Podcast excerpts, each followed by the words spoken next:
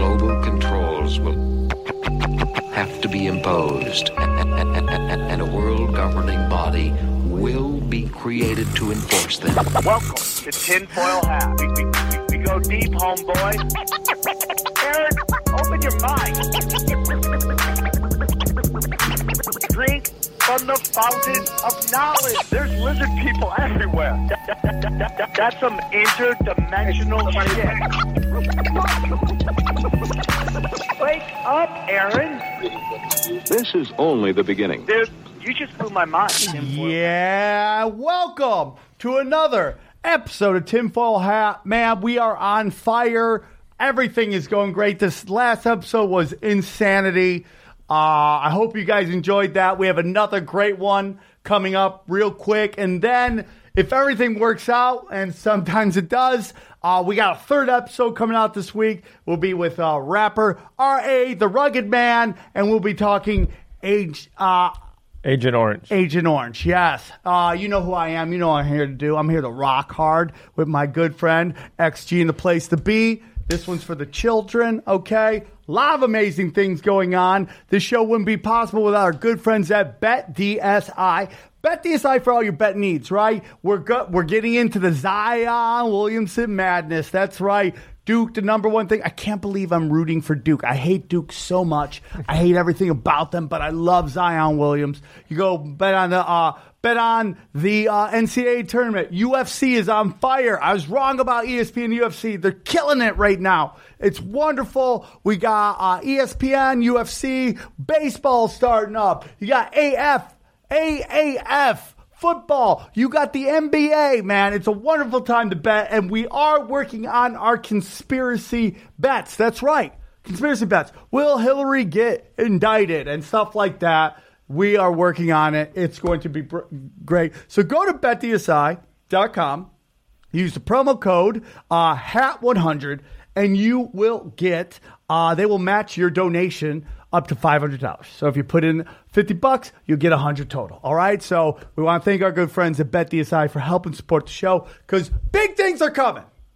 Big things are coming. And of course, our good friends at cavemancoffee.com. Cavemancoffee.com. Go to Caveman Coffee, use the promo code TINFOIL HAT, and you will get uh, coffees, teas. That looks like some kind of shaving cream right there. What is that thing? They got a bandanas. Bandanas. What's that thing a little bit down, a little farther? Which one is it? Right there. It looks like shaving cream right there. Yeah. What is Uh, that thing? That's MCC, MCT oil. That's coconut oil. Yeah. I love that shit. They're working on weed, coffee. It's all come together, dude. It's a wonderful time to be alive. And uh, support support independent agencies, support independent groups, support Caveman Coffee. They're ran by just y- these young Christian warriors who are out there rocking, okay? And to use the promo code tinfoil hat, and you will get 15% off your purchase. That's great. Support our friends. I love Tate Fletcher. He's a good friend of mine. Uh, we have t-shirts for sale. New t-shirts coming out. We're very excited about that. Uh, but our website's down. But we're coming to uh, we're coming to a city near you. You know we are. That's right. What do we got coming up? Uh, this will come out on Wednesday. So Uh, Comedy Chaos. we have Comedy Cast next Tuesday, okay? And then we have we're at our good we're doing the Waking Arizona tour. Eddie Bravo, myself, XG, and the place to be. We will be Thursday, March 28th. We'll be at the House of Comedy in Arizona. Okay, we'll be doing a show there for our good friends. We love that club. It's one of my favorite clubs to play, and I'm excited they're going to have us out. And then the following night, we are in Tucson at the 191 Toole. Dot com. You can grab tickets to that. We're coming to Tucson. We're waking up Cal. We're waking up Arizona, dude. Uh, the following week, I am in. I'm at Rooster, Rooster T. Teeth Feathers. in Sunnyvale, California. Here's what we're doing. Thursday night, wake and bake it. That's right. Come out. You smoke weed. We're going to smoke weed in the parking lot. We're going to hang out. Everyone's going to get baked, okay? The next two nights is just stand up comedy. Come watch me shred, all right? Shred. And then the Sunday night is Q&A with Sam. That's right, a whole show in which you can ask me anything you want. It is Q&A. I'll be doing some stand-up, and I'll be answering your questions. All these dates are available at samtripoli.com, so go check them out. We have a big show coming. April 8th and 9th, something big is about to happen. We're not disclosing it, but trust me, It is going to be seismic. What is about to happen is going to change the game. As as we get closer, I'm going to announce it. Because I just don't want to discuss it because there's a lot of time between here and then, and I don't want dark forces, these eagle motherfuckers, to come fuck up our serpent game. All right? So just stay close. Just know something big's coming April 8th and 9th. It's already been confirmed. We're not going to tell you because you lizard people aren't going to change the game, homeboy. Bam. All right, today's episode I am super excited about. Man, I was watching, I was reading a little bit about this, and then I was there's a movie kind of that follows it, and I was like, holy shit, man. Uh, this guy has written a wonderful book. He's about to here to tell us about, uh, and I'm very excited. I'm please welcome uh, John Potash, everybody. John Potash, how are you, John? Good. Thanks for having me on, Sam. John, what's the name of your book? One more time. I'm sorry about this. I was I'm. I've been No worries. Yeah, it's a really long title just to beat the censors to tell people what it's about. But it's drugs as weapons against us, the CIA's murderous targeting of SDS, Panthers, Hendrix, Lennon, Cobain, Tupac, and other activists. dude. And the film is, is yeah, what you show on the screen, drugs as weapons against us, the CIA war on musicians and activists, which is uh, streaming now on Amazon Prime. It is a wonderful movie. It is a wonderful book, and it is it is mind blowing what I've learned. The little bit I had, I, you know, like I did as much research as, as I could coming up, and the little I saw absolutely blew my skull. Blew my skull. It's what you're saying is so deep and dark, uh, but totally makes sense. It's insane. So basically, we're going to get into about how our intelligence agencies and our basically our educational system, our entertainment system. When I say education, I mean the you know the elite elite schools. Basically, are all the results of the power elites using the drug trade, and and it's insanity. Uh, how did you get into this topic, John? Well, I started work in uh, 1989 as an addictions counselor and just counseling so many people from so many different uh, walks of life. They gave me so much inside information over the last three decades. And so, you know, I of course advanced my uh, counseling degrees, but still kept that, you know, addictions expertise. So I kept working with lots of addicts on all levels. And at the same time, I was doing research and, you know, social activism on the side. And so that's how I started just researching more and more about what was going on with the drug world, with uh, the CIA's Project MK Ultra, et cetera. Oh my God, it's amazing. So let's start from the beginning, man. This all stems basically from the the history of opium and the opium trade. Can you tell us a little bit about that? So, as you mentioned about Ivy League schools, the, the opium trade started with the British East India Company. And so they were uh, tra- you know, they were shipping loads of opium from the uh, India area. You know, that's why they're called British East India Company. But they were they were uh, selling it to loads of Chinese, and they were kept pushing it on the Chinese. And so the Chinese emperor was really upset about his populace getting addicted to opium in such a huge way that he his army was like feckless because they just didn't. Uh, there were so many addicted to to the drug. So he he outlawed opium in his country, and the British proceeded to wage two wars, you know, to uh, open up China to opium and force them to accept their opium. Now that was most, uh, in large part, it was actually in the south uh, western part of China, around the Golden Triangle, the best poppy fields, you know, best place to produce poppy fields and uh, opium and heroin, and that happens to be right near Vietnam, which I'll get to later but a lot of those fa- American families are involved with the British families in that opium trading, were the Russells, the Pierponts, as in John Pierpont Morgan, the Cabots, uh, who start who started a lot of the buildings in Harvard. The Russells started the top, uh, you know, basically funded Yale's start. We're gonna get into then- all that. Hold on, hold on. I just want to get. We're gonna get into all of that. So basically, what you're telling me is that the opium trade basically came from these British companies with American influences wanting to basically corner the drug trade and basically just ravage this country. Where have we heard this before, later on in the future, around now. What's going on in Afghanistan? Why are we in Afghanistan? Oh, fucking poppy fields. Oh, do we have U.S. troops guarding poppy fields? Oh, yeah. Has production of poppy in the world gone up 70%? Has the fucking, po- has the fucking heroin epidemic in America gone up 70%? Oh, yeah. So what the British did to the Chinese right now, American companies, uh, pharmaceutical companies, and the CIA is doing to the U.S. population right now. This seems like a playbook that's being used again. Yes. And so these are, you know, drug wars basically. They're they're just like the opium wars against China, it appears. You know, they're wars for the poppy fields, first of Vietnam and then Afghanistan, which lie on opposite ends of the same mountain range, Himalayan mountain range. And so in the middle of that range, there was actually like or nearby towards the end of it is, is India, where they were first getting, you know, a, a lot of these uh, you know, poppy fields and a lot of the poppy and opium and heroin and all that. And so they ravaged India at first before, you know, uh, waging the war with China. And then, of course, we come to today with the wars for the poppy fields, you know, in Vietnam, you know, and then Afghanistan. And so, yeah, that's, you know, basically I show that a lot of these wars, including the wars even in, in Central and South America, were in there, it's over coca fields and cocaine. And so a lot of these wars are wars are for resources, and some of them, of course, are wars for oil, but some of them are for a lot of them actually are for cocaine fields and uh, poppy fields that produce opium and heroin.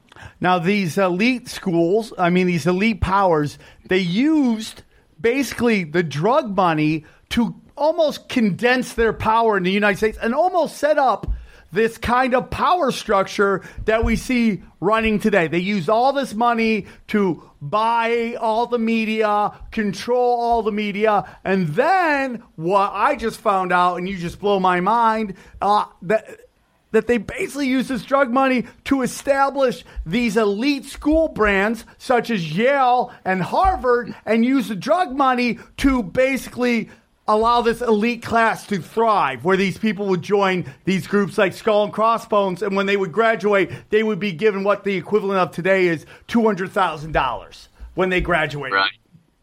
Right. So each of the schools, I mean, the Lows were, were opium shippers with the British East India Company. The Cabots, as I said, at Harvard. The Lows uh, opened up Columbia, started Columbia University. And, you know, Cabot's Harvard, Russell's uh, Skull and Bones, and Yale started Yale University and then still started the Secret Society at Yale, like you said, and gave. And so each of them, each of the secret uh, schools had secret societies. With Harvard, it was the Porcellian Club and they gave each of the members that graduated right huge amounts of money to get them started you know an uneven playing field with the rest of the world and so the rockefellers graduated from yale and went were part of skull and bones as i said john pierpont morgan the pierponts were intermarried with the russells and uh, started you know got these huge starts with a lot of money coming out of skull and bones and you know, of course their family had so much money in the, in in the first place and so then, you know, it leads up to today with John Pierpont Morgan, the JP Morgan family having the largest bank in the world, and the Rockefellers that started Chase Bank, and they merged to, you know, form JP Morgan Chase. So they have the largest banks in the world. They they have uh, hugest, the largest control over the Ivy League schools that are considered the most prestigious in the world, and that's some of the way. And of course, they did buy up um, a huge, you know, majority of the media in uh, about 1917 and that's in the congressional records. That J.P. Morgan interests and the Rockefeller interests bought up as many uh, magazines and newspapers as they could to control the you know way the public thought. And then you got uh, later, the next decades, you have people like um, Ben Bagdikian, former dean of the University of California Berkeley School of Journalism, saying that he stumbled upon the fact that the uh, the top newspapers and magazines were were um, interlocked. They had chair boards, uh, sorry, chairman of the boards that were interlocked with the top multinational yeah, corporations. they had shadow groups, banks, right? I right, the banks, military contractors, the, the pharmaceutical companies, and all that. Yeah. Okay, what I want to get into, I heard a name I've never heard of, which is the Russells. Now, I don't want to go. I want to backtrack a little bit. We have some time. The Russells. Who are the Russells, and how do they fit into this? Because I've heard all these other people talk about Rockefellers, the uh, the Morgans, but I've never heard of the Russells. Who are the Russells? Well, they were just the top uh, American family involved in opium shipping with the British. Oh my God, And- dude. Yeah, yeah, and they started. They were. They were. You can look in the records of the Yale of Yale University. You can find that they started Yale University. They're top founders of Yale University. So Yale And Russell was basically the Russell Trust, you know, funded the Skull and Bones members. You know, when they graduated. So Yale was started with with basically drug money. Opium money, yeah, as well as was Columbia, as was Harvard, as was Princeton with the Greens. They all were, you know, most of them were, most of them were. Oh and this is documented by James Bradley, you know, New York Times bestselling author of um, uh, what is it called, Band of Brothers, um, you know, and so he uh, came out with a book called Imperial Cruise, which found all this out, and uh, you know, and he was already New York Times, you know, New York Times best-selling author, and we came out with this Imperial Cruise. It was so radical that they still um, covered it, but they didn't cover it as much as his, you know, Clint Eastwood produced movie, you know, Band of Brothers and and uh, Flags of Our Fathers was another, uh, you know, one that was made. Actually, that that one was made into the Clint Eastwood movie, Flags of Our Fathers. But um, yeah, he came across this and came out with this information in the last uh, about ten years. Yeah. I cannot believe this. This is mind blowing to me. Like when you just think the devastation of the drug war, and now you realize like this is just how they how they basically have funded everything was through poppy fields, and then With- you and they still are. they still They are. still are. And then you sit there and you go, wow. And then you add fractional reserve banking from the Rothschilds, where they basically create money out of nowhere. And you realize, like, this is such next level diabolical shit. Like, using, dr- get us all hooked on drugs, do that. Then, even the good people just go to the bank. They basically give us fake money back. And this way they can bribe everybody with it. And then when they, they pull their notes and they buy up everything with all the money they made off the drugs. Oh my God, dude. That is insane. Sam, then you have to get into how they popularize these drugs because who would who would naturally shoot up, you know, put a, a needle in their arm? You know, people wouldn't normally do that, so you have to find out how they popularize these drugs, and that's where the CIA's Project MK Ultra came in, start which was started in 1953. Now, a lot of these top families, uh, according to Frances Stoner Saunders in her book, the, Culture, the Cultural Cold War, and Victor Marchetti, the top CIA whistleblower, in his book, The CIA and the Cult of Intelligence, uh, they basically found that these top wealthiest families started the CIA in 1947, and with the National Security Act of 1947, made themselves above the law, basically. Now, six years later, they started Project MK Ultra, which was, if you look at the documents, say it's the use of drugs as unconventional uh, weapons. Okay, Hold on, hold on. Right. I want hold that point. Remember that because I need to hear about that. So basically, what you're talking about is after the fall of World War II, we all know, and I you mentioned a little bit in the movie that uh, the U.S. government, the power elite structures, the people who are funding Hitler. I mean, the banks were funding Hitler. Everybody needs to understand that. And another episode down the line, we're going to talk about was Hitler a Rothschild? There's good evidence of that. You know, this kicking out Rothschild banks, that's all big. Oh, look at what I'm doing something. So the, so these banks who funded the Nazis, that they pull the money at the end, the Nazi regime collapses, and then they do an expansion draft, which we talked many times before, where they draft their favorite Nazis, they bring them over, and then now we start, they help form what we know as today as the CIA, right? So, and this is again funded through the help of opium money. Yeah. Well, the families that made huge, huge profits at first from opium money, and then of course expanded to railroads and banks and steel and oil and all that. You know, of course, Ro- Rockefellers were Standard Oil, but so yeah, they they start the uh, CIA and then start Project MK Ultra in 1953, and they proceed to test uh, dozens, about two or three dozen different drugs on soldiers. At least a thousand, you know, at least a thousand Edgewood Arsenal soldiers here in Maryland were tested with these different drugs and came out with studies on them, so they knew what all these drug different drugs did and uh, they proceeded to actually use uh, one of the drugs they used the most, which might surprise people, is LSD. Um, and some of the documents came out about LSD, and they used that in a huge way against the anti-war movement. And they did that by they had a uh, fund called the Human Ecology Fund, which gave which gave tons of money. It was a CIA front company out of Cornell Medical School. And so a lot of these people that were getting this this money didn't know where it thought it was just coming from medical school, but it was actually coming from the CIA. And this was documented in, in top anthropology magazines like Anthropology Today and all.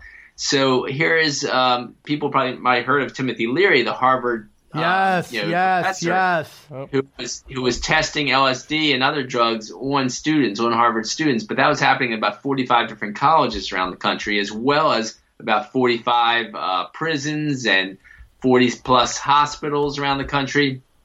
And so Timothy Leary's uh, promoting LSD, you know, well, first inadvertently, you know, uh, letting students, paying students about $150 of today's uh, money for students to try LSD. Then when Oh. Harvard kicks him out, uh, the, the Mellon Hitchcock family, one of the wealthiest families in the country, Mellon Bank, uh, Gulf Oil, they own.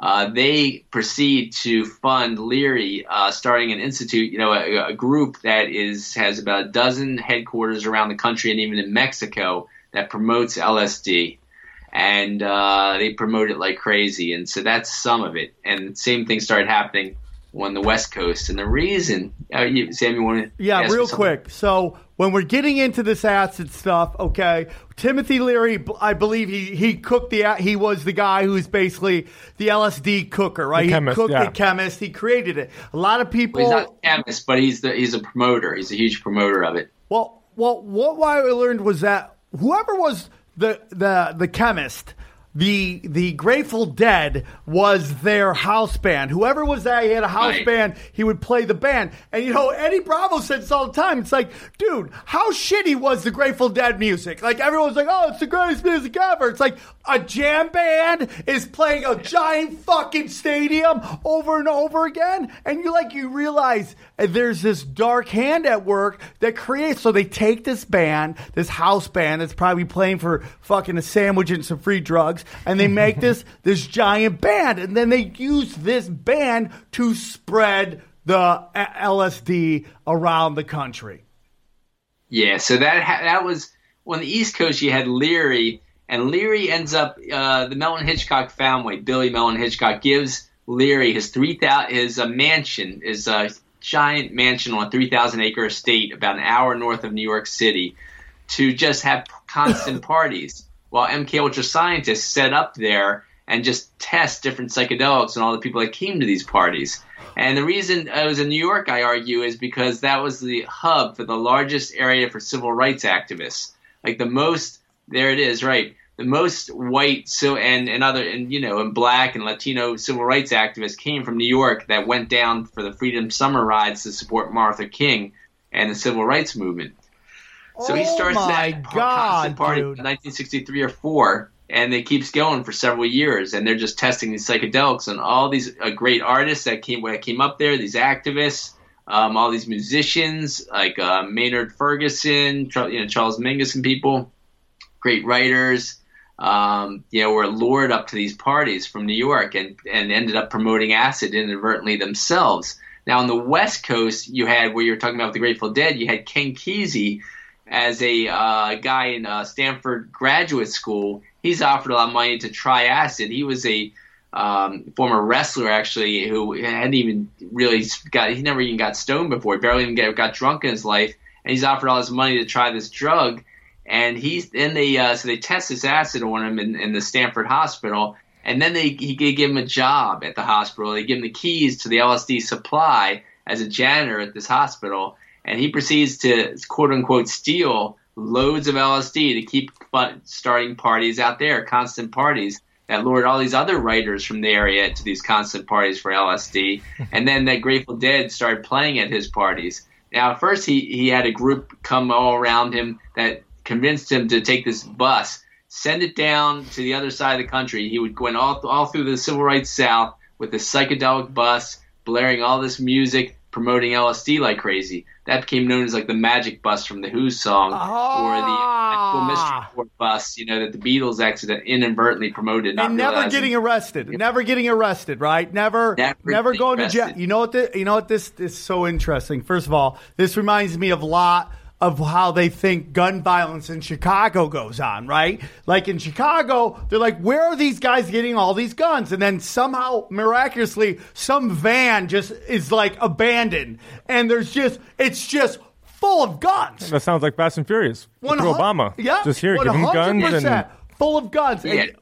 yeah, go on. Yeah, some, some of the leaders of the Black Panthers in New York said the exact same thing you're saying. You know, they would they would just allow the gangs to just take them all from the naval yard and use them against each other because as long as it's uh, blacks killing blacks, they're happy.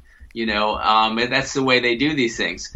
And so, um, so here he was, you know, promoting acid like crazy. And then he comes back to uh, San Francisco Bay Area, starts these acid tests, which, as you said, was the Grateful Dead playing these things as like the house party. And they've got vats of Kool Aid that they spiked with LSD. Some people knew they were spiked with LSD, some people didn't. Some people would be dancing to this music and tripping inadvertently, not realizing that they were, you know, being dosed with LSD. So also before I mention that, so that bus I told you about, one of the places it goes is to Harlem, right after the uh, Harlem you know, riots, and of course activists call them race rebellions um, because they were protesting you know, police brutality in Harlem at that time and lack of civil rights. So then this, these parties are starting in San Francisco Bay Area, getting people tripping all over the place in an area where um, activists were, were really fighting, you know, for civil rights and fighting for free speech, such as the Berkeley Free Speech Movement. And so then they take their parties down to Los Angeles to Watts right after the race riots there, or race rebellions there. And they get all these activists and all these people that were, were fighting for civil rights down there tripping with, inadvertently.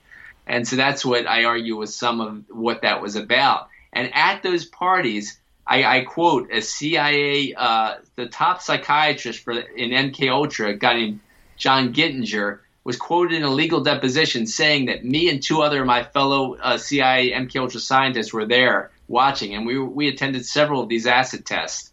And then there was two other uh, or three other MK Ultra, you know, uh, people there, agents there that he mentions too in these depositions. So what were these really? Why were they coming all the way from Washington D.C. to these supposedly underground parties in uh, the San Francisco Bay Area in Los Angeles? Obviously, it was to you know as part of MK Ultra's program. It shows. I mean, that's the the evidence is that's part of that program, and it turns into the Trips Festival. Gets larger. To, there's thousands of people come to this. That turns into the human be- human beings. There, there was estimated as ten thousand people there that they got tripping like crazy. Oh my And then- god! Yeah. Now, do you you ever? I forgot. It's something midnight lust or something. Have you heard that uh, experiment where it was like the CIA would think there were certain people within this climax, it's yeah, midnight climax where the CIA Yeah. thought there were certain people within the agency, the family, that were maybe shady or double agents. So they would send these hookers to like kind of like be like, hey, entice them to come back. And as they would enter the brothel or wherever they were going, they would hit them with acid, right? And then they would wait till they were tripping balls and then interrogate them. Oh, because it was supposed to like make people tell the truth. That's what they were trying to use LSD freak for. you out so much that you would just be like, okay, oh, whatever, yeah, whatever, you know. Yeah. And it's like that's some crazy It was ass a, shit a truth a truth serum or Yeah. something like that. They were trying. serum. Yeah, there you go. for sure. So Yeah, what- but there were studies that actually showed that it was hurting people's minds. You know, um, I, I, I tripped about a half dozen times in college, and my grades dropped drastically. Um, I lost abilities I've never regained. It Took about a year to get my grades back up, and um, and that's just from a half dozen you know hits in my life. And so they were finding that it was causing some mild damage and some a little bit of loss of emotional control. And uh, so some of these activists, you might, you know, you could see them um, in the movie. Uh, there was a documentary called The '60s, where some of these activists that did too much acid, they've never, you know, some of them never even fully recovered. Never But got they, their fastball they, back. got these activists to act in ways you never, you never imagine they acted, and just hurt their best abilities to do their activism. so acid is could do serious damage. That's what the, that's what it appears. I mean, you know, William S. Burroughs, who was no prude about drugs, he wrote you know the book Naked Lunch, and he was a heroin addict. Um, he said that he thinks LSD makes people less competent. And a lot of those uh, you know, countercultural veterans ended up agreeing with him in a book that was they were quoted in a book called Acid Dreams, the, the CIA, CIA LSD, the 60s and beyond. And so lots of countercultural veterans say, yes, I, w- I think I was fooled. I was duped. They were CIA was spreading this stuff to hurt our minds, to, to not have us, you know, do the best work we could do. Oh my Wow. god, dude. Oh my. And we all thought the opposite. well, I thought like I know. I mean, my my opinion is I, I love shrooms and it like, you know, I've done shrooms where I'm like it really made me okay with where I was in my life, and then you do acid and like people think they're the same thing and they're like not. They're just two different trips, you know. Right. You know, like Yeah. shrooms is like a brisk walk through the beach, you know. Acid is like being set on fire and just running for water somewhere. It's like they're just two different like vibes. But I didn't know it had that kind of like like how you really are doing damage to your brain. I didn't know that. That scares me. Yeah, I had the same experiences with shrooms and acid, but I never had any bad trips. I just felt like, whoa, what just happened to my abilities? You know, I, I just saw a serious downgrade in my abilities, and I was like, whoa, I'm never doing this again. This isn't worth it. So you know, the- and I feel bad that so many people are still being duped, and that Human Ecology Fund is being replicated today with groups like the Multidisciplinary Association of Psychedelic Studies, the Heffter Institute, and a group called the Beckley Foundation in England. They're all working together to, and they've got so much money they can just fund tons of studies that promote LSD for all kinds of things, promote ecstasy, which is um, clear cut hurting people's memories in a big way, which you know is now called Molly ecstasy. But um, What do you think of uh, this study right now that's trying to push the fact that uh, soldiers coming back from from the wars that they find like microdosing is helping them deal with moments? Like, I mean, is shrooms in with this as well? Do you believe? Yeah, it, it is, but I, I haven't seen the evidence that shrooms is causing as much damage as acid at all, nor as, as ecstasy. So I, I, I won't really talk about shrooms. I don't talk about shrooms in my book really, but um, they are pushing these all these drugs like crazy for things like you just said. But I, I'm a trauma specialist at my job. Okay, I got trained in something called EMDR, eye movement desensitization and reprocessing that just uses a, a, a, a completely uninvasive technique, no drugs used, but it's a technique that's been proven that is very effective for PTSD. Okay, you don't need any drugs whatsoever, much less psychedelic drugs, to uh, cure PTSD, and it works, and it works very well. And uh, I've, I've heard, I've helped a ton of people with PTSD with that technique and another technique. And um, so, yes, the, you know, when they talk about using psychedelics for that, it's it's absurd because there are proven techniques that really help people, and uh, even the military will only contract, I've been told, with groups that are trained in EMDR, which I've been trained in. And so, when uh, all these groups that have so much money keep pushing the fact that oh, it, psychedelics are the answer, you know, they know they're that they're uh, bypassing the best techniques that don't you know don't have the side effects of psychedelics. Interesting. This is so interesting. So as we get into this, the see, I mean, I'm starting to really think. Like, I'm a liberal, man. I'm a liberal.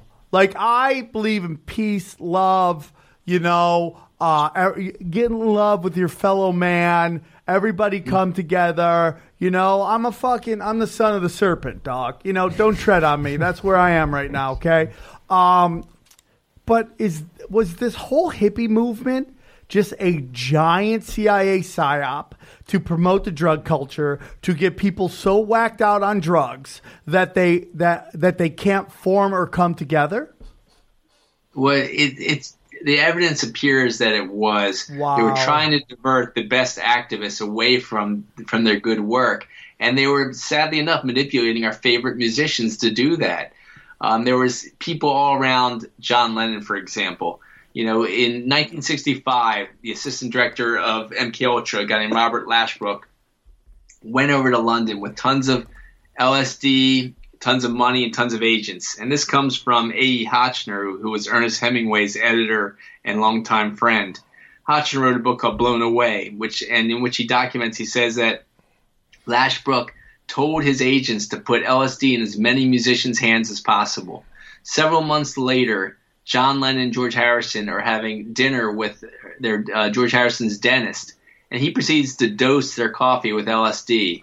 And John Lennon, when when he's told about, it, is furious, and George Harrison says, "What's LSD? I've never heard of it." Okay, so this is the, some of the ways that they got people introduced to acid. Top musicians introduced to acid for the first time. Two years later, you had Mick Jagger um, at a party where he said he had never tripped before. He never never done LSD before.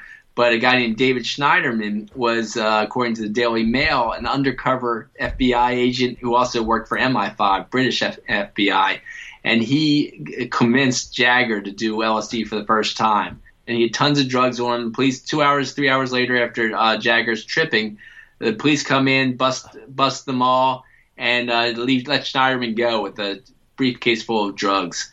Okay, and so they Oh have they then have the stones under the thumb. They're also promoting acid through the stones, and um, you know inadvertently. Meanwhile, Jagger and Lennon were both very anti-war, very anti-Vietnam War. Jagger and uh, Brian Jones had actually gone to anti-war protests in England. So um, this is some of the ways they you know uh, use them, manipulate them to inadvertently promote these drugs. And then when they started sobering up, when John Lennon started sobering up, you know, he went into hibernation just to raise his kid. Um, and uh, he was three months away from getting his uh, his citizenship. And he, he announces he's going to lead the Teamsters in a march in 1980, you know, uh, to march for their rights.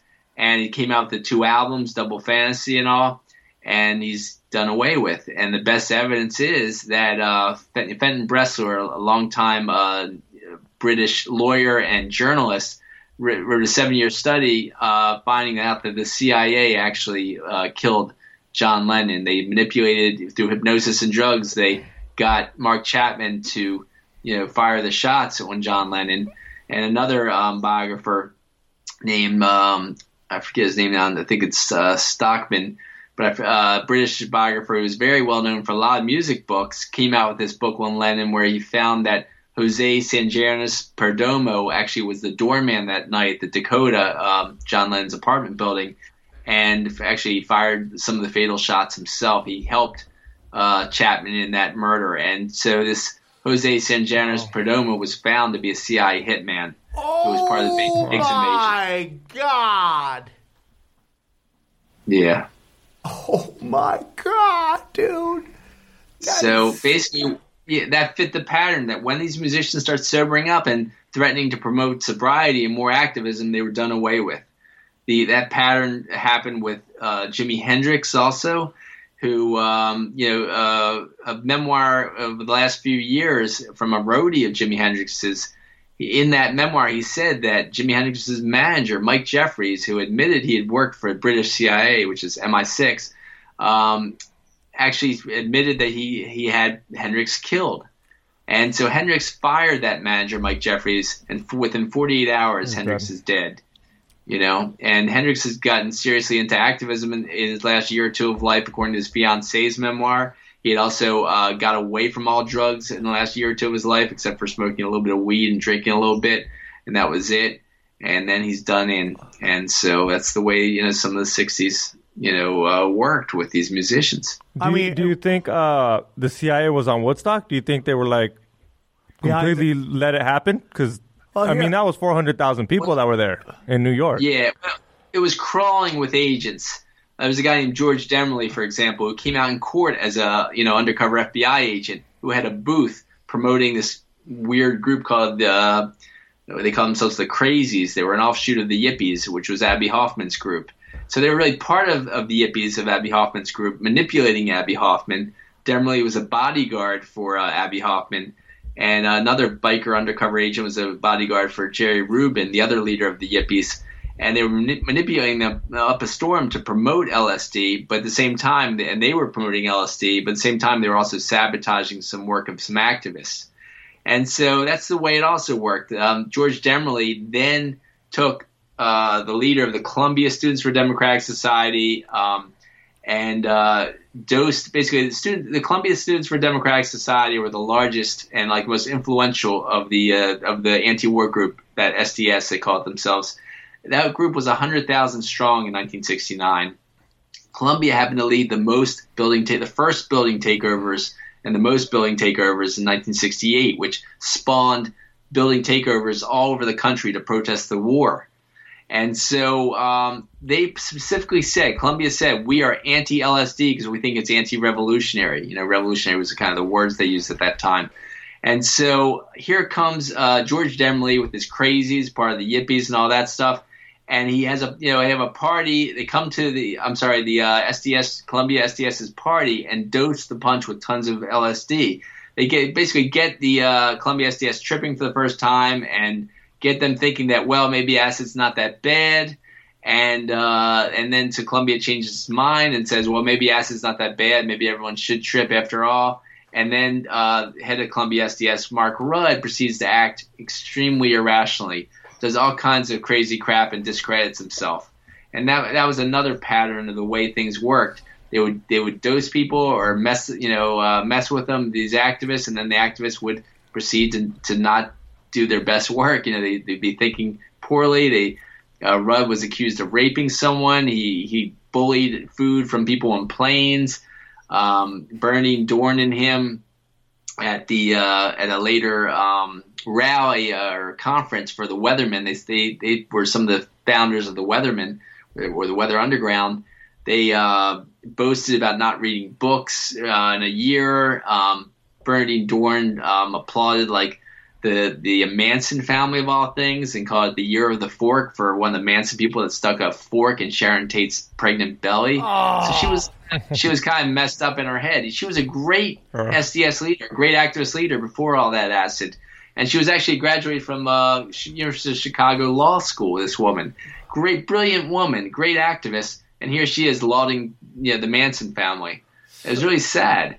Now, I think she sobered up and got back into good activism after that, but for a while she was really messed up, and it's just a shame. And so I think that was some some of the examples of the way they use these drug against these activists.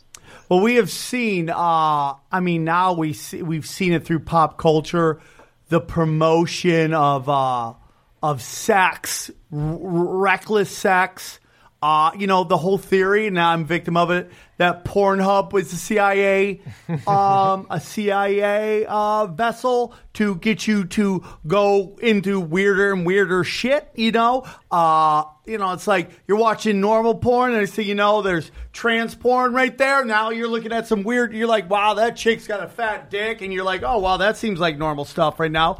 but when we get into like uh, you know, Jimi Hendrix. I mean, the Doors. How many of these kids were were military brats? When we look at Jimi Hendrix's dad, the the, the Laurel Canyon studio, and how Jimmy uh, Jimmy Dor, uh, uh, uh, Jim Morrison's father was behind the Gulf of Tonkin and all that right. stuff, and how like you know what? You know, everyone's going nuts right now with this USC Harvard scandal of rich people. You know, but I go, hey man, take a look at our our uh, our entertainment, our news. It's all trust fund kids, and these kids have grown up in like in these in this family that's profited from war and banking and and and um, pharmaceuticals, but but they've been positioned to be the face of the the liberal movement, and they don't really they aren't really liberal.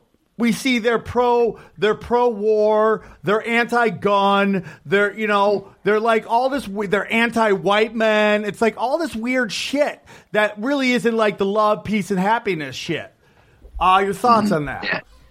yeah, so I, I show the evidence that uh, the Laurel Canyon scene, which Dave McGowan wrote wrote about in his book Weird Scenes Inside the Canyon and exposed, um, similar to to what I exposed about the San Francisco scene.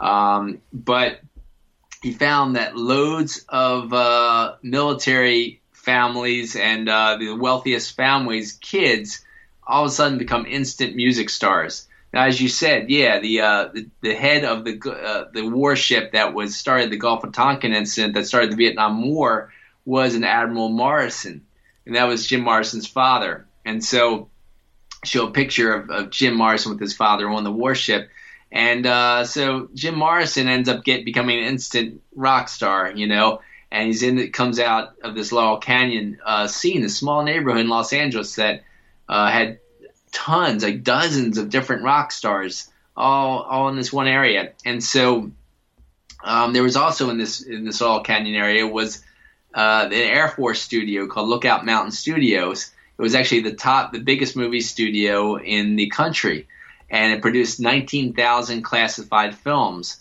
So um, tons of uh, agents were in this neighborhood, and they were manipulating things in this neighborhood. I argue, and that's how they got John Lennon and George Harrison to trip again. Is you got all these musicians holding these parties. John Lennon comes to a party held by David Crosby, who came from the Van Cortlandt family. That for people in New, in New York, you know the like Cortlandt Expressway is one of the biggest expressways in in New York, and um, it's because it was one of the wealthiest families in the New York area. It was the Cortlandt. Van Oh my God! And so that's where Crosby came from.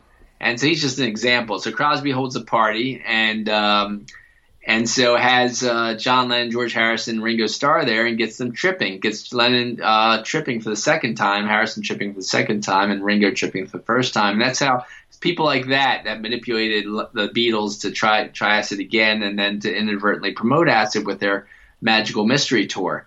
Um, So yeah, that's that's what was happening over there.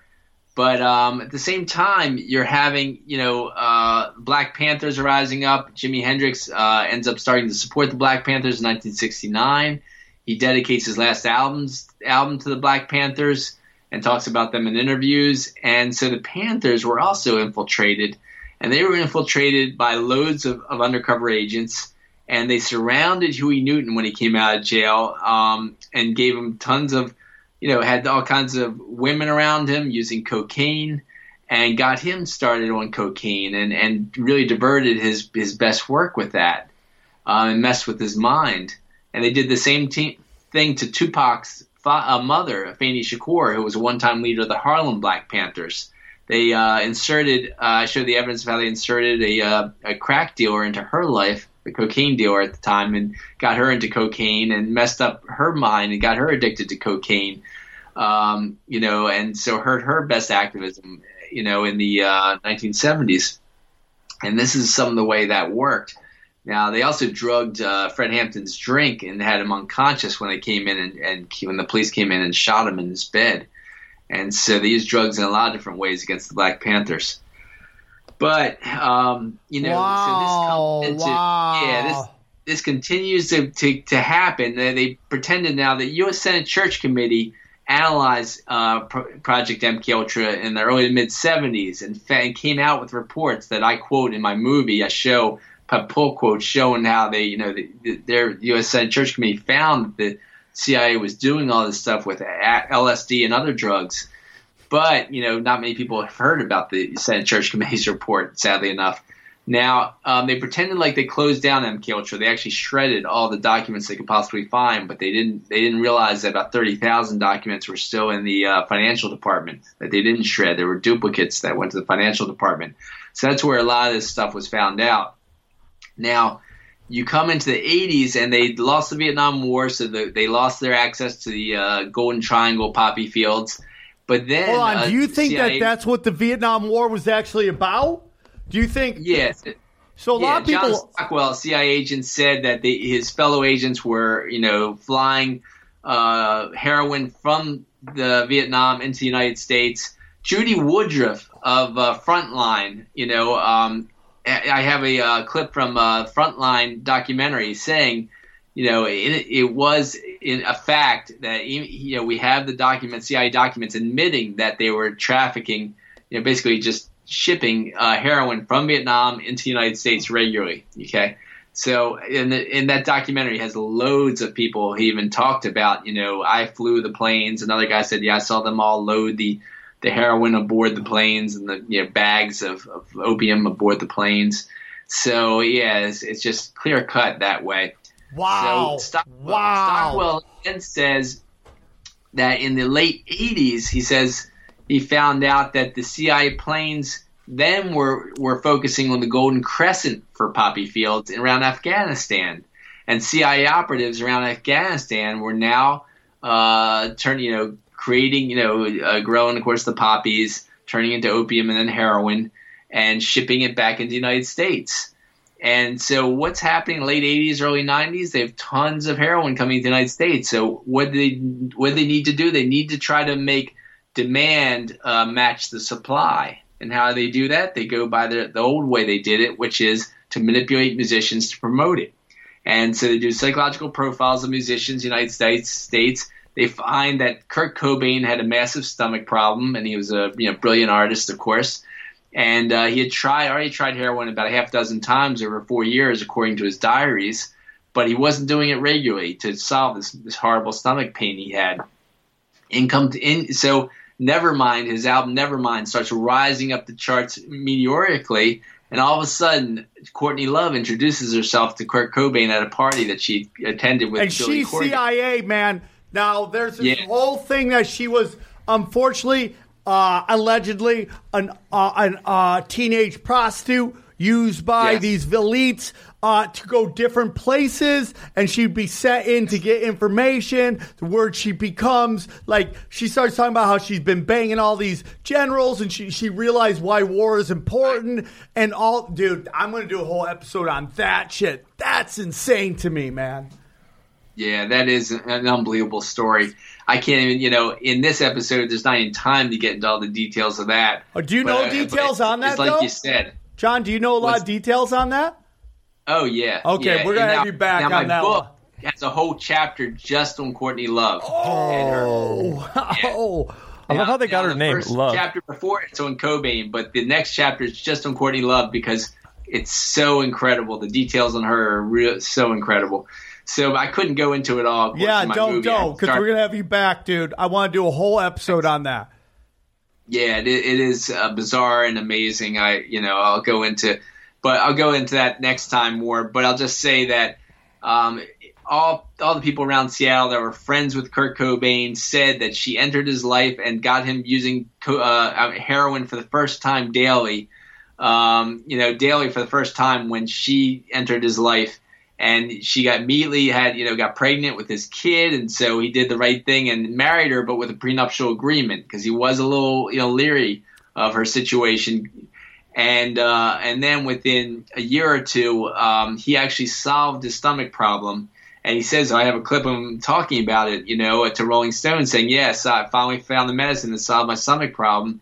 And I also show, you know, the evidence that now he there was an all time there was a um, blood test done on him when he went to a coma in Rome. Okay, and so that blood test showed that he had no drugs in his system whatsoever.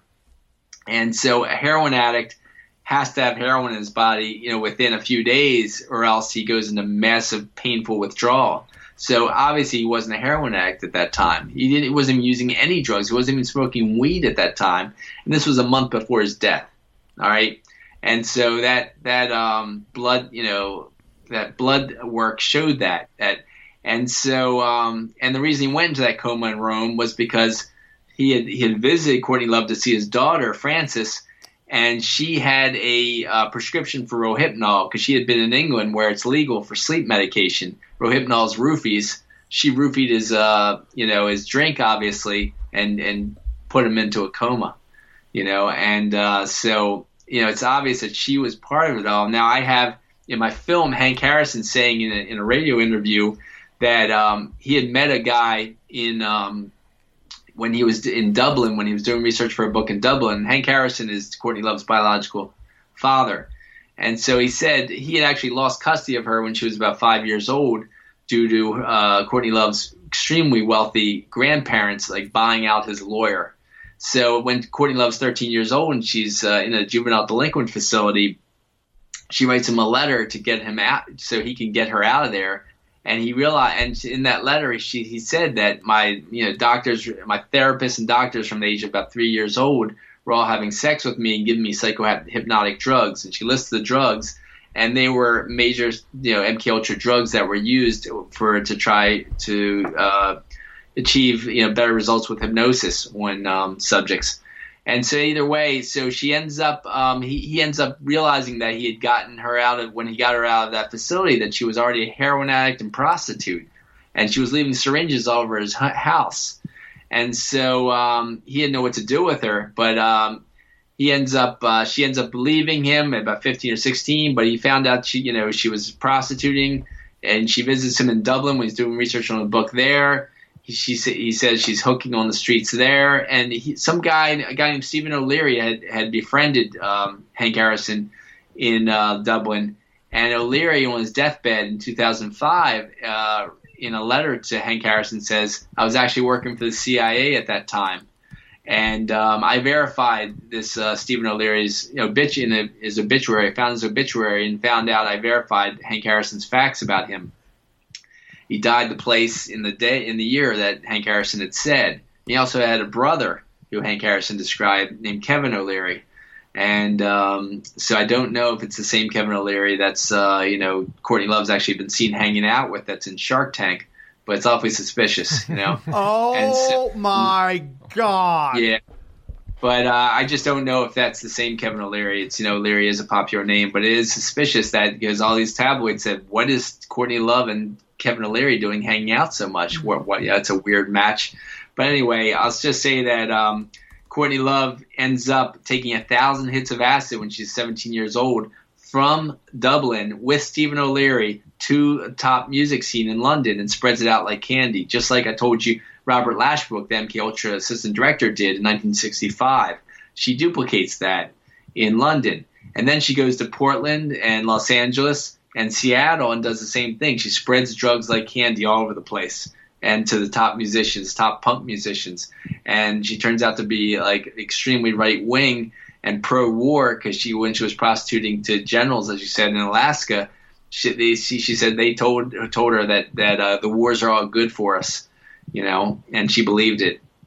Oh So my she is god! something. Yeah. Oh my god! This is insane. So yeah, so the movie Soaked in Bleach documents shows the incredible amount of evidence that love had something to do with Cobain's death. And you have in, in Soaked in Bleach, which I um, have excerpts from for my film. You got the uh, head of the American Academy of Forensic Science, uh, Cyril Wecht, saying that um, he's never seen a case, you know, in all his career, he's 80 years old, of someone um, shooting up an, a huge amount of heroin and then blowing their head off. Head off. It says it doesn't make sense. And then I found um, a news reel of uh, them interviewing Wecht, um, where he says he thinks that Cobain's uh, suicide was was faked. It was really a murder made to look like a suicide. And so, yeah, the, the evidence is huge that Cobain was murdered. The question is, how did you know these people get away with it? You know, why didn't the FBI come and investigate?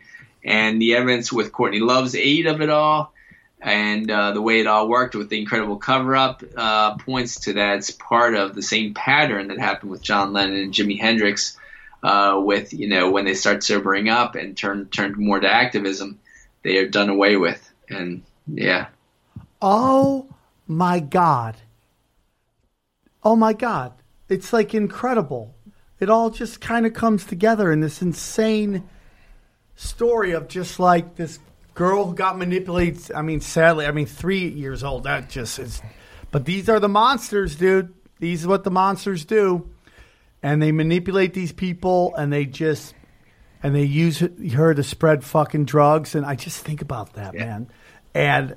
And then she had, oh my god! You know that, you know it's very interesting that you brought this up because like the heroin and he's doing heroin, so now you kind of like, oh, um, Nirvana is a big band, and I've always said this, man. Like, do you know hear the thing going on right now about you know Captain Marvel?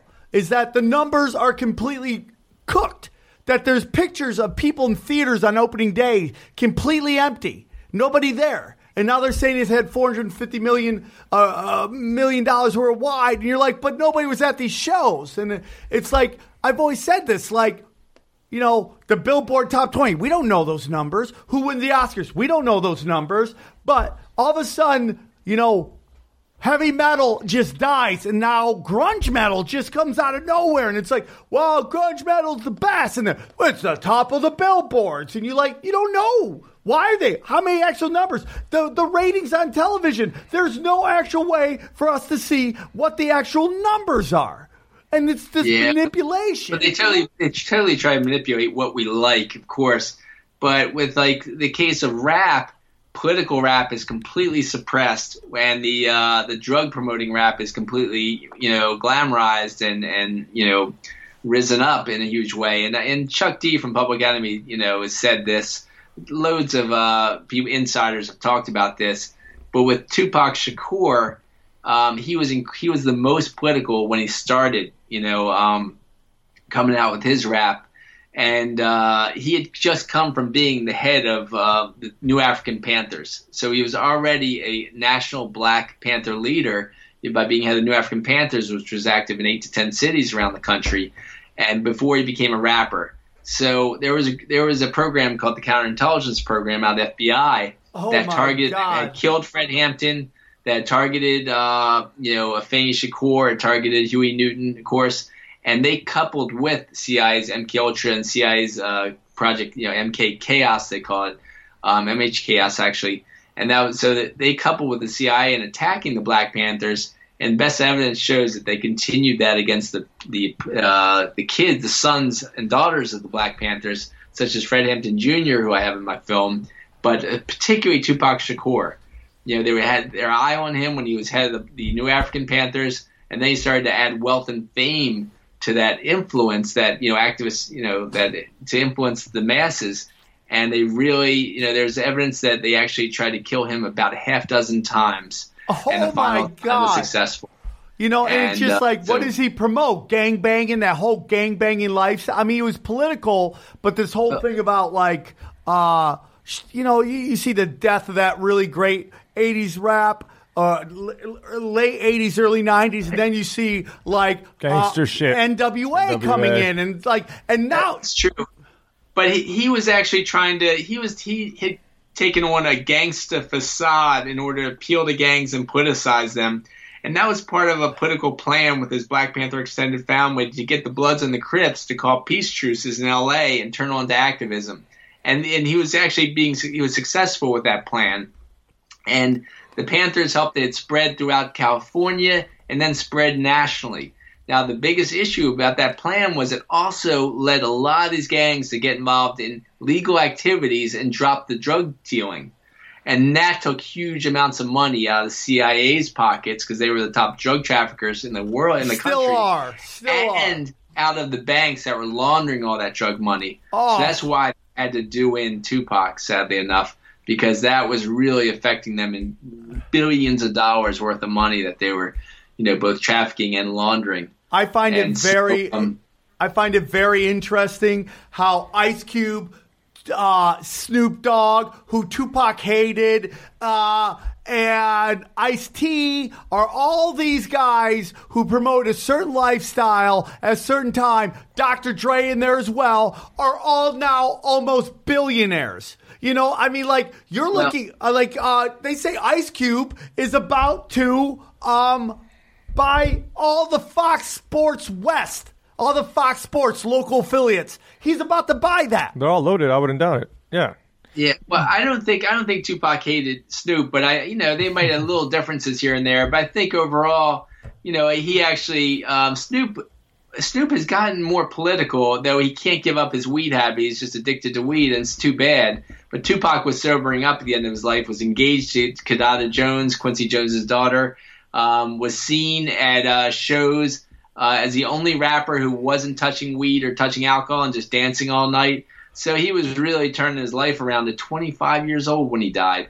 And so um, I think you know I think Ice Cube was a little a bit political, but I don't know I don't know his story as much. But Snoop is tr- has tried to get more political, but he can't get away from the weed. He's tried to support Mumia Abu Jamal and other you know former Black Panther turned journalist who's been in prison for life, won a frame up.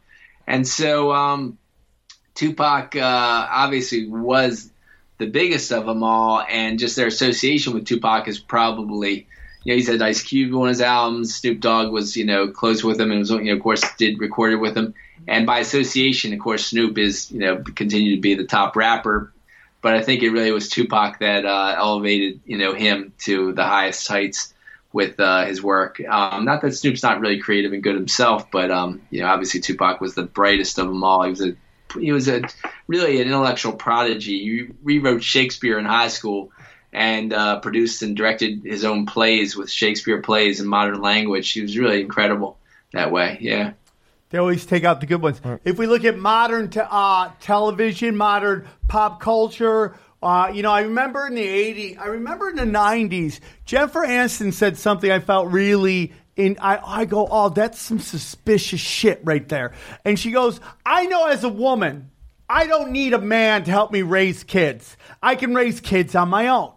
And I go, that's really interesting coming from a chick who doesn't have children, who is super fucking rich. Like, and then you take a look at these Kardashians, right? And these Kardashians and the lifestyles they live, where they date these guys who are the most unavailable, you know, completely unstable and they have children and they've had this show on for 10 years and it's like date these horrible guys who are going to cheat on you have children with them and they're going to leave you and it's like is that also part of this psyop we've been talking about how it's like this promotion of this very loose moral type of life I don't know. I don't know about that. I can't yes speak it to that. is. It is. But I was going to say your co-host. It looked like he was going to ask something. I didn't know what he was going to ask. yeah. I was gonna ask you, where does Eminem fit into this? Come on, he's got to be some somewhere in, into the equation. I, I mean he pushes drugs hardcore no, but after he Yes. started doing that Mosh song, he was very political for a while, and then he all of a sudden disappeared. He was getting seizures. He was super drugged up, and it came out of nowhere because he, I mean, obviously he did drugs, but then it just after he got very political, that George Bush song, that Mosh song that came out. After that, he was like super drugged up. It's like, what the fuck happened to Eminem? Right. So I have a chapter in my book that talks about Wu Tang and Eminem. Now, for my film, uh, Eminem had to get cut because it was just too long. But Eminem started out, um, you know, he's talented, of course, but he started out uh, pushing ecstasy, you know, and he was he was doing a lot, doing some ecstasy, he was pushing it, you know, and just talking about it in interviews. Um, but then he started getting more political, like you said, with the Mosh song and other uh, songs, you know, anti-Bush songs. And he got visited by the Secret Service. And they came to Oh, his my door. God. And then uh, his his right hand man, DJ Proof, um, actually had a song called uh, "Who Killed Kurt Cobain" or something about Kurt Cobain's murder. And Proof was very political. And Proof gets uh, gets murdered. You know, Yep. DJ Proof. And uh, Eminem ends up sobering up and uh, getting. I, I argue that he's probably got scared uh, about you know getting as political when people were getting killed around him, and so things change with him. But uh, when you know, it's um, it's interesting his the evolution of Eminem that way. Yeah. Do you think he was the last um, artist to get hit, or you think they're still going after some artists? I think No, that- it's ki- uh, there's no doubt it's continuing. You know, I just didn't have I didn't have time to keep following them all Oh, after yeah. I uh, was done the research for my book and was trying to publish it in 2013. You know, I was trying to get it published. You know, you didn't have time to research anymore. Oh, but I'm yeah. sure I see evidence of it going on still. Yes, I'm sure it's still continuing. I mean, dude, look how many of the uh, like the uh, Disney Club kids go up and they end up becoming like these huge stars and like I think Miley Cyrus is a five tool player. Like she is so fucking talented. But like you watch her super young, her like loose ethics. I'm gonna fuck everybody. She's letting like people in the crowd finger blast her during the uh, during the fucking shows, and you're like crazy, right? Well, if you wanted to do a special on Courtney Love, I can fit that Miley Cyrus kind of stuff into it a little bit. You know, the Disney, the Disney folks um, appear to be have the same conditioning as Courtney Love growing up, because I've counseled some, some Disney folks, some Disney women who were sexually abused by some of their coaches for the Disney like national dance troops and stuff. And I'll tell you, I can tell you more about that and how that relates to MK Ultra um, in, you know, in another episode. It's just very detailed. It's long and, and it's a lot to it. It's you know, it's very um, intricate. We I'll say. Dude, and, and he's right. Now that I think about it, all the music festivals and raves I've gone to, guess what? Drugs are inside. Yeah. And Yeah. it doesn't seem like they're stopping anybody. There's a sign that says "Don't bring them in here," but other than that, it seems like as long as you don't show it to them, you can bring it in. It's very interesting when some people get arrested, some people don't. Like there's this whole special going, this uh, thing about uh, this murder on HBO and how uh, it's uh, the case against Assad or whatever that is Yeah. called, and how like the guy who implicated him, like he would do some crazy shit and never get arrested. And they're like, why wouldn't this guy get arrested unless he did something for them later on or he's working for the police or the CIA or whatever? We see this stuff. Why these people never go to jail? Why is like Tech Tekashi Tech 9 disappeared right now? But like he was doing all this crazy shit. Pushing all this, getting back on syrup, popping pharmaceuticals, doing all that shit. Oh, that's what it's at. That syrup stuff. Do you know how much the bottles cost? How much? A hundred bucks. They're a hundred dollars because there's it's just what people want. Wow. Well, Crazy. Uh, can you tell everybody, my friend John, where they can find you at, and then we'll do some emailings later, and we'll set up a sec another episode with you in the very, very near future. Great, thanks. Yeah, you can uh, at drugsasweapons.com. You can find out more about my book, Drugs as Weapons Against Us, or my first book, The FBI War on Tupac Shakur and Black Leaders, um, as well as my films based on both books. And my film, Drugs as Weapons Against Us, is now available. Um, you know, as I said, on Amazon Prime. Um, and so, yeah, it's some of the places you can find out more. Well, dude, I appreciate you, John. I appreciate you coming on. And uh, man, it was. A, I knew it was going to be a great episode, and you did not um, disappoint, man. Uh, people are to love this episode, and I. You know what, dude? I'm gonna be telling you, man. Like, I, I, I go to programs, I do 12 steps, and like, I have my issues where sometimes I relapse. But I'm gonna be honest with you, man. After hearing this, I'm like, I don't want to fucking feed into the fucking deep states fucking money making machine. So that to me is like you always need a reason to get sober. That's it, dude. Don't make the lizard people any richer. You know, get cleansed and uh, do your thing. And uh, John Potash, I appreciate you, and uh, I look forward. We're gonna set it up, and we're gonna do an episode again very soon. I appreciate you. Thanks a lot, Sam. Thanks so much for having me on. You crushed it. Thank you, my friend. All right, guys, we love you very much. Thank you for listening to the episode. We got another great one coming out this week. We're going to be talking Agent Orange with R.A. the Rugged Man, and we'll talk to you guys soon. Take care, everybody.